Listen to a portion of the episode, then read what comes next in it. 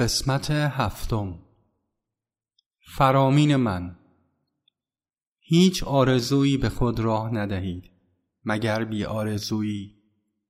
به هیچ چیز امید نداشته باشید مگر غلبه بر همه امیدها. چیزی نخواهید و همه چیز خواهید داشت. بر کسی خشمگین نشوید مگر بر ضعف خود. از کسی نفرت نداشته باشید مگر از نفس شهبدران خود. حریص باشید که ثروت بردباری و عدالت را بیشتر و بیشتر انباشته سازید. بر علیه آرزوهای خود جنگ کنید تا ربانیت پیروزی شما باشد. با این درک که خدمت به سایرین خدمت به من است به آنها خدمت کنید.